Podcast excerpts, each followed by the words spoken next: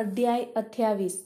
દ્રષ્ટાંત કથન. શ્રી ગણેશાય નમ, શ્રી સરસ્વતે નમ, શ્રી ગુરુભ્યો નમ, શ્રી કુળદેવતાય નમ, શ્રી સીતારામ ચંદાભ્યાય નમ, શ્રી સદગુરુ સાંઈનાથાય નમ. ઉપોદઘાટ.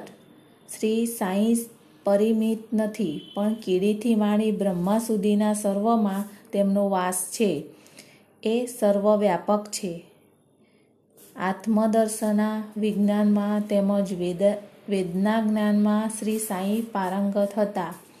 એથી સદગુરુ પદને તે યોગ્ય હતા. માણસ ભલે પંડિત હોય, પણ શિષ્યને જાગ્રત કરી આત્મદર્શન ન કરાવી શકે, તો તે સદગુરુ પદને યોગ્ય નથી. પિતાનો પેદા કરેલ આ દેહ છે. દરેકને જન્મ પછી અવશ્ય મૃત્યુ છે જ, પણ સદગુરુ જન્મ મરણ બંનેને નષ્ટ કરે છે. તેથી સૌથી વધુ પ્રેમળ ને દયાળુ તો સદગુરુ જ છે. શ્રી સાંઈ બાબા ઘણીવાર કહેતા કે, ભક્ત ભલે મારા હજારો ગાડી દૂર હોય, પણ પગે દોરી બાંધેલી ચકલીની માફક હું તેને શેરડી ખેંચી લાવું છું. આ અધ્યાયમાં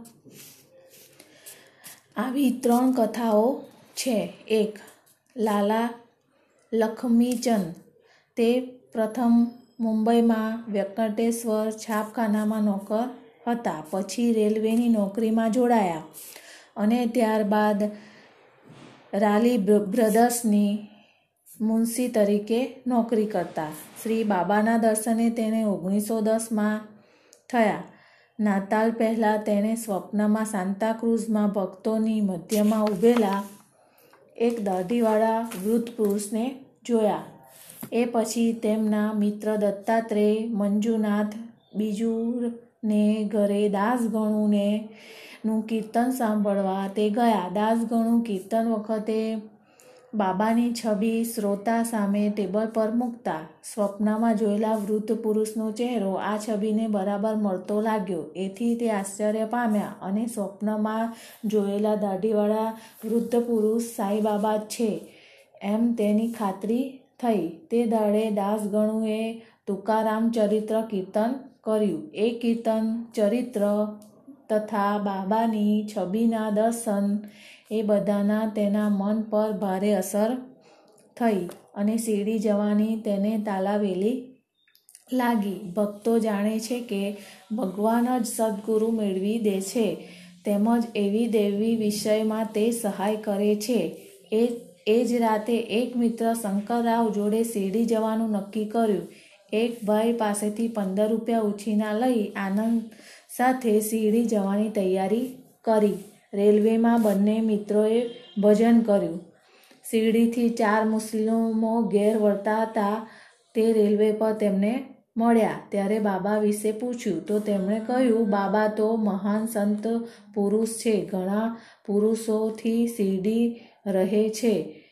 કોપર ગામ આવી બાબાને ભેટ ધરવા થોડા જામફા લેવા મન થયું, પણ હર્ષમાં તે લેવાનું ભૂલી ગયા. શિરડી નજીક આવી પહોંચ્યા ત્યારે નામફળ યાદ આવ્યા. એવામાં એક જામફળના ટોપલીવાળી ડોસી તેના ટાંગા પાછળ દોડતી આવી. ટાંગો ઊભા રાખી થોડા જામફળ લીધા. પછી એ ડોસી પોતાની પાસે વધેલા જામફળ બાબાને અર્પણ કરવા તેમને આપ્યા. જામફળ ભેટ દેવાની ઈચ્છા, પછી વિસ્મરણ અને પાછા આમ જામફળ મળ્યા. એ સર્વ બનાવથી તેમને અચંબો થયો. લક્ષ્મીચંદના મનમાં નક્કી કહ્યું થયું કે સ્વપ્નમાં જોયેલા વૃદ્ધની કોઈ સગી જ આ ડોસી હોવી જોઈએ. ટાંગો શેરડી નજીક આવ્યો ત્યારે મસ્જિદનો ધજાગરો જોઈ તેમને સલામ કરી. શેરડી પહોંચી.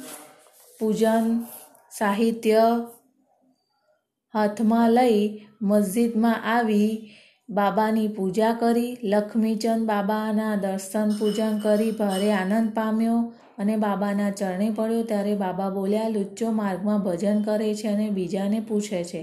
શા વાસ્તે બીજાને પૂછવું જોઈએ? પ્રત્યેક ચીજ નજરે તપાસી જોવી. તારું સ્વપ્ન સાચું હતું કે કેમ? તેનો ખ્યાલ કર. મારવાડી પાસે વ્યાજે પૈસા લઈ શેરડી આવવાની કંઈ જરૂર હતી? હવે અંતરની ભાવના સંતોષી આ શબ્દો સાંભળી બાબાનું સર્વજ્ઞ જાણીને લક્ષ્મીચંદ આશ્ચર્ય પામ્યો. ઘરેથી નીકળી શિરડી પહોંચતા લગીમાં બનેલી બધી હકીકત અહીં બેઠા બેઠા બાબાએ સી રીતે જાણી એ તેની ખબર ન પડી. આ વિષયમાં એક વસ્તુની નોંધ લેવાની છે કે બાબા પોતાના ભક્ત યાત્રા માટે કે તહેવાર ઉજવવા સારું કે પોતાના દર્શન માટે ખર્ચ કરી કરજમાં ઉતરે એ વાત બાબા બિલકુલ પસંદ નહોતા કરતા. બપોરે જ્યારે લક્ષ્મીજન જમવા બેઠો ત્યારે કોઈ ભક્ત પાસે ઘઉંના લોટની ખીરનો સાંજાનો પ્રસાદ મળ્યો. એથી તે બહુ રાજી થયો. બીજે દાડે તેને સાંજાની ઈચ્છા કરી પણ મળ્યું નહીં. પણ એ પ્રસાદ પોતાને પુનઃ મળે એમ તેની તીવ્ર ઈચ્છા હતી. ત્રીજે દાડે આરતી વખતે બાપુ સાહેબ જોગે બાબાને પૂછ્યું, નૈવેદ્યમાં શું લાવવું ત્યારે બાબાએ સાંજા લાવવાની આજ્ઞા કરી. ભક્તોએ બે મોટી તપેલી ભરીને સાંજા લાવ્યા. લક્ષ્મીચંદ બહુ ભૂલ્યો હતો અને તેની પીઠમાં દત પણ હતું. બાબાએ તેને કહ્યું, તું ભૂલ્યો છે તો ઠીક થયું. તું સાંજા લે. પીઠની દર્દની કંઈક દવા પણ લેજે. પુનઃ તેને અચંબો થયો કે બાબા ફરી ફરીને મારા મનની વાત ક્યાંથી જાણી જાય છે? અને મારા મનમાં વિચાર કેમ સમજી શકે છે? નક્કી બાબા સર્વજ્ઞ છે, નજર પડી. રાત્રે તેને ચાવડીમાં સરઘસ જોયું, તે દળે બાબાને ખૂબ ખાંસી થઈ હતી. લક્ષ્મીચંદના મનમાં થયું કે બાબા પર કોઈની નજર પડી છે, તેથી બાબા હેરાન થાય છે. બીજું સવારે કે મસ્જિદમાં હતો ત્યારે બાબાએ સામાને કહ્યું, કાલે મને ખાંસી થઈ હતી, તે કોઈની નજર પડવાથી થઈ હશે? નજર પડવાનીથી જ હું હેરાન થઉં છું. આ દ્રષ્ટાંતમાં પણ લક્ષ્મીચંદના દિલમાં દોડાતી વાત બાબાએ કહી આપી. બાબાની દયા થતાં સર્વજ્ઞ આવી સાબિતીઓ જોઈ બાબાને સાક્ષાત પ્રણામ કરીને તેણે કહ્યું, આપના દર્શનથી મને ખૂબ આનંદ થયો. મારા પર આપ સદા દયાભાવ રાખજો ને મારી રક્ષા કરજો.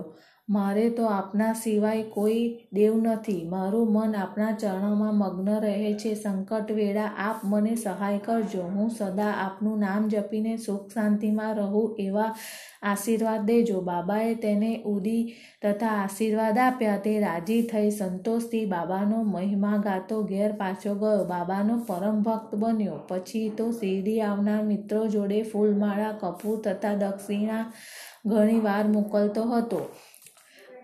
બરહાણપુરના બાનું. હવે બાબાના એક બીજા ભક્તની વાત કરીએ.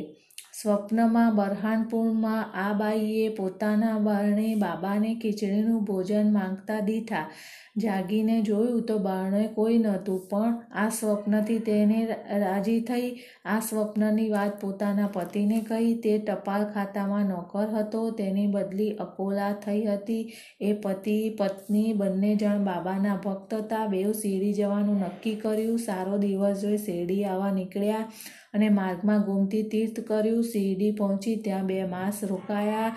નિત્ય મસ્જિદમાં જઈ બાબાની પૂજા કરતા અને બધો સમય આનંદમાં ગાતા તેઓ બાબાને ખીચડીનું નૈવેદ્ય ધરાવવા જ શિરડી આવ્યા હતા. પણ પ્રથમ ચૌદ દિવસ તો કોઈ કોઈ કારણસર તે ધરાવી ન શક્યા. બાઈને આ કોટીપો ગમતો નહોતો. તેથી પરમ પંદરમે દાડે બપોરે ખીચડીનું નૈવેદ્ય લઈ તે મસ્જિદમાં આવ્યા. બાબા જમવા બેસતા હતા અને આડા, આડાસ માટે રાખેલો પડદો પાડી દીધો અને પડદો પડ્યા પછી અંદર જવાની કોઈને હિંમત ચાલતી નહીં. પણ આ બાદ તો પડદો હાથથી ખસેડી અંદર ગયા.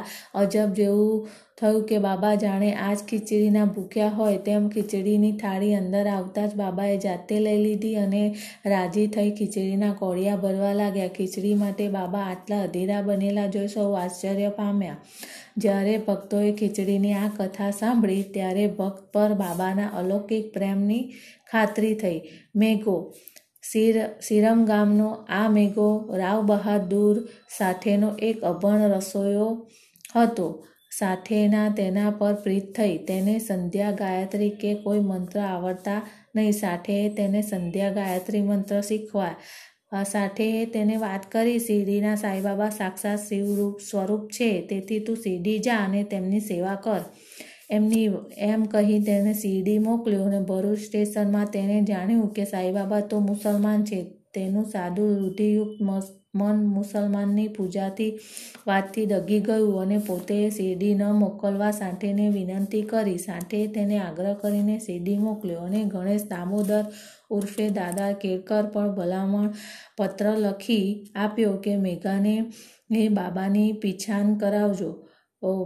મેઘો શિરડી પહોંચ્યો. મસ્જિદમાં ગયો. તેઓ જ બાબાએ તેને ઉઘડો લીધો. ત્યાં જ દાખલ થવાની ના પાડી. બાબા તાકીને બોલ્યા, પેલા હરામખોરને લાત મારીને કાઢ.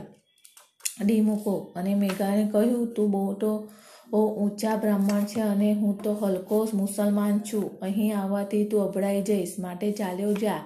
આ શબ્દો સાંભળી મેઘો ધ્રુજવા લાગ્યો. મારા મનમાં શું છે? એ વાત બાબાએ અહીં બેઠા બેઠા કેમ જાણી? તેનું જ તેને આશ્ચર્ય હતું. થોડા દાડા એ સીડી રોકાયો અને પોતાની રીતે તે બાબાની સેવા કરતો. પણ કાતરી થતી નહોતી. તે ઘેર પાછો ગયો. માર્ગમાં નાસિક ત્રંબક ગયો અને ત્યાં દોઢ વરસ રોકાયો અને પછી શિરડી આવ્યો. આ વખતે દાદા કેળકર વચ્ચે પડવાથી તેને મસ્જિદમાં આવવા દીધો અને શેરડીમાં રહેવા દીધો. બાબાએ મેઘાને સીધો ઉપદેશ આપ્યો નહોતો, પણ મેઘા પર માનસિક અસર થઈ અને એથી મેઘો સાવ બદલાઈ ગયો. પછી તો સાંઈબાબાને શિવના અવતાર જ માનવા લાગ્યો. શિવની પૂજા માટે બિલ્વપત્ર જરૂરી છે તે લેવા મેઘો શેરડી ઓઇલો દૂર જતો. એને તે લાવી આ શિવ બાબાની પૂજા કરતો. શિરડીના મંદિરોના સર્વદેવની પૂજા કરવાની તેને ટેવ હતી. એ બધી પૂજા પછી તે મસ્જિદમાં આવી બાબાની ગાદીને સલામ કરતો અને બાબાનું પૂજન કરતો. પણ દાપતો અને સેવા કરતો તથા બાબાના ચરણોદક પીતો એકવાર ખંડોબા મંદિર બંધ હતું. તેથી ખંડોબાની પૂજા કર્યા વિના મેઘો મસ્જિદમાં આવ્યો. બાબાએ તેને ખંડોળા મંદિરે પાછો મોકલ્યો. ત્યારે દ્વાર ઉઘડું હતું. ત્યાંથી જ પૂજા કરીને આવ્યા પછી જ બાબાએ તેને મસ્જિદમાં નિત્ય માફકની પૂજા કરવા દીધી. ગંગા સ્નાન. એકવાર મકર સંક્રાંતિના દારે બાબા દેહ પર ચંદન લગાડી ગંગાજળથી તેમને સ્નાન કરવાની મેઘાને ઈચ્છા થઈ. બાબા તો તે માટે હા પાડતા નહોતા, પણ મેઘાની પૂર્ણ પૂર્ણ વિનંતીને લીધે તેમને હા પાડી. ગુમતીમાંથી પવિત્ર જળનો હાંડો લાવવા સારું મેઘાને પાંચ કોષ દૂર ચાલીને જવાનું કહ્યું.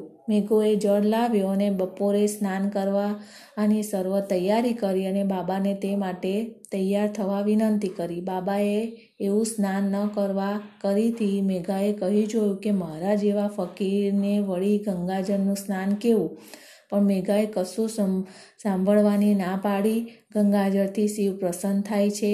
અને આવા મંગળ દિવસે મારા શિવ બાબાને મારે એ સ્નાન કરાવવું જોઈએ એવો તેનો સંકલ્પ હતો. બાબાએ હા પાડી નીચે ઉતર્યા. પાટલા પર બેઠા માથું આગળ કરીને કહ્યું, અરે મેઘા, આટલી મહેરબાની કરજે. આ દેહનું પ્રધાન અંગ શિર મસ્તક છે. માટે મસ્તક પર જળ ચડાવવાથી આખા દેહને સ્નાન કરાવ્યાનું પૂર્ણ મળે છે. માટે તું આ ગંગાજળ શિર પર જ રહેજે. મેઘાએ કહ્યું, ભલે. અને ગંગાજળનો હાંડો ઉચકી બાબાના માથા પર જળ રેડવા માંડ્યું. એ વેળાએ તેને પ્રેમભાવમાં મગ્ન બની ગયો. હર હર ગંગે કહેતા કહેતા આખા દેહ પર આખો હાંડો ખાલી કર્યો. પછી હાંડો ખાલી કરીને બાબા સામે જોયું તો માત્ર બાબાનું મસ્તક જ ભીંજાયું હતું. આખું શરીર સાવ કોરું હતું. ત્રિશૂળ અને પિંડી. શ્રી બાબાની પૂજા મેઘો બે સ્થળે કરતો.